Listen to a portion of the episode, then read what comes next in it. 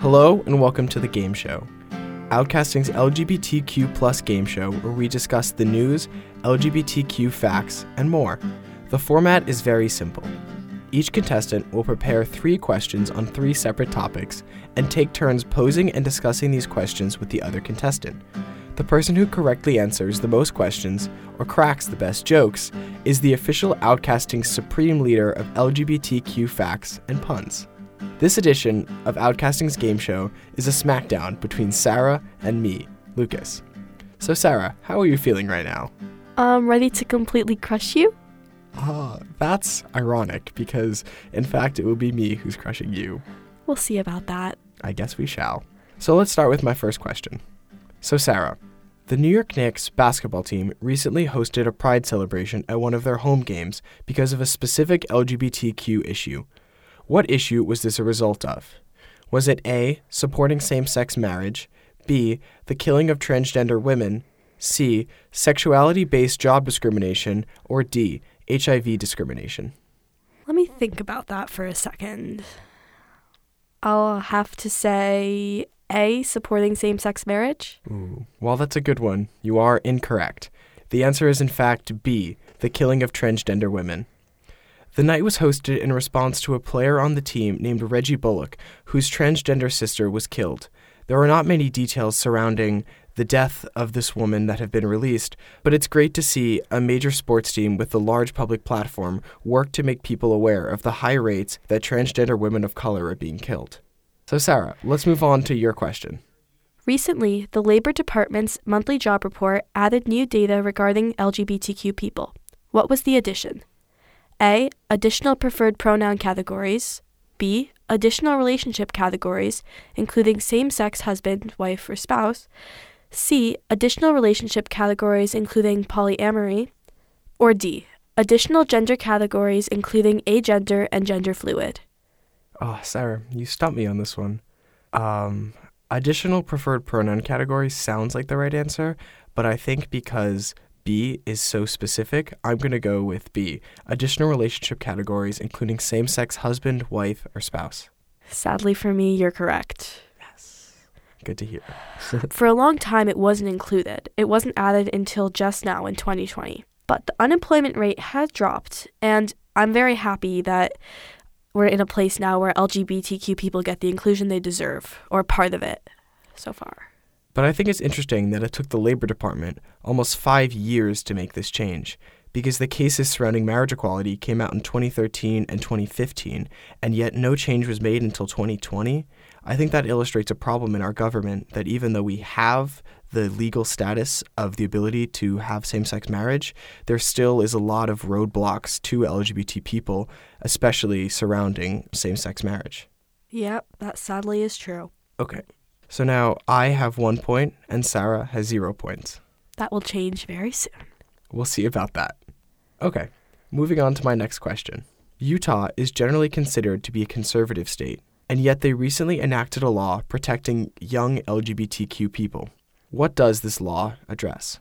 Is it A, workplace discrimination, B, gender confirmation surgery, C, conversion therapy, or D, gender neutral bathrooms? I'm gonna have to say D, gender neutral bathrooms. Sadly, you are incorrect. The answer is C, conversion therapy.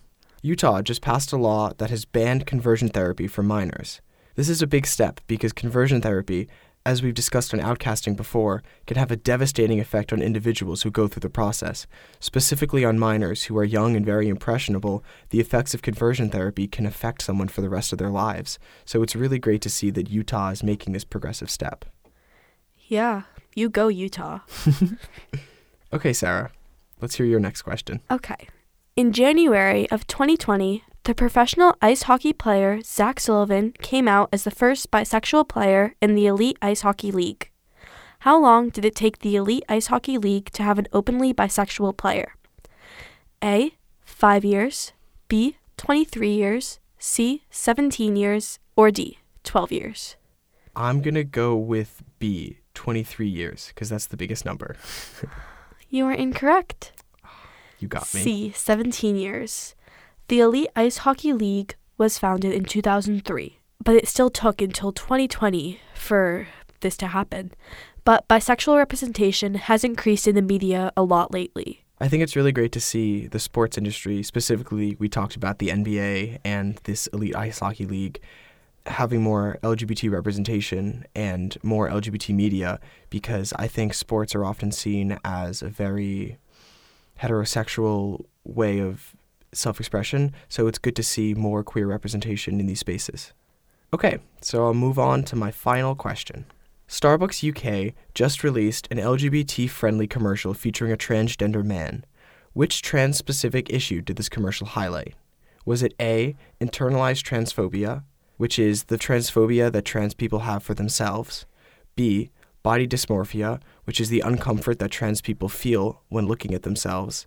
C, dead naming, which is calling a trans person by the name based on the sex assigned to them at birth? Or D, parental acceptance? I'm gonna say C, dead naming. And you would be correct. Nice job, Sarah. Finally. So it's actually really interesting to see Starbucks make this commercial because I think we all know Starbucks based on like the misspelled names and all the all the fun jokes that they make around the way that they spell names. I know I once went to Starbucks and they spelled my name L U C U S, and I don't think I've heard anyone who's had their name spelt like that. But so the commercial went, um, it showed a trans person being dead named by several different people. And then they walked into Starbucks and ordered a drink, and the barista called out the name of the drink, and it was the person's preferred name that matched their preferred gender. So this commercial was really nice in illustrating the way that Starbucks and other people are able to create trans acceptance in ways that aren't traditionally thought of. That's really amazing and actually really creative on Starbucks' side. I've never actually seen a Starbucks commercial, but Yeah, I guess that's why it's Starbucks UK, not Starbucks USA. Yeah. Okay, let's hear your last question, Sarah. okay. Deborah Batts, an openly gay black woman, left a remarkable impact on LGBTQ people when she died recently at 72 years old. What was she known for? A. Being the first openly gay judge to sit on the federal bench. B. Being the first openly gay judge in New York. C. Being the first openly gay senator in Pennsylvania. Or D. Being the first openly gay radio hostess. Wow, that's that's a rough one. I think as the first three are all political, I'm gonna go somewhere in those three and get rid of D. So I'm gonna choose A, being the first openly gay judge to sit on the federal bench. You're correct. That's good to hear. It's really tragic that she died at 72 years old, but she did live a good life in terms of what she did. She was involved in cases involving political corruption, terrorism, and working on the Central Park 5 civil case. That's really great to hear that a um, LGBT woman has such a great impact on the world. Okay, that is our final question. So let's do a final point recap. Sarah, you have one point, and I, Lucas, have two points. No need to rub it in. Sorry, I just have to tell the viewers at home. So that means I am the outcasting champion. I'm two for two right now, so that's good to hear. I won't stop hearing about this. no, you will not. Before we go, Sarah, we should talk about one more thing Yes? Sesame Street. My favorite. I know. I think we all grew up watching this show at least once when we were kids. And a recent event with Sesame Street has put it back in LGBT news. And that is because Sesame Street recently announced that they will be hosting Billy Porter as one of their celebrity guests.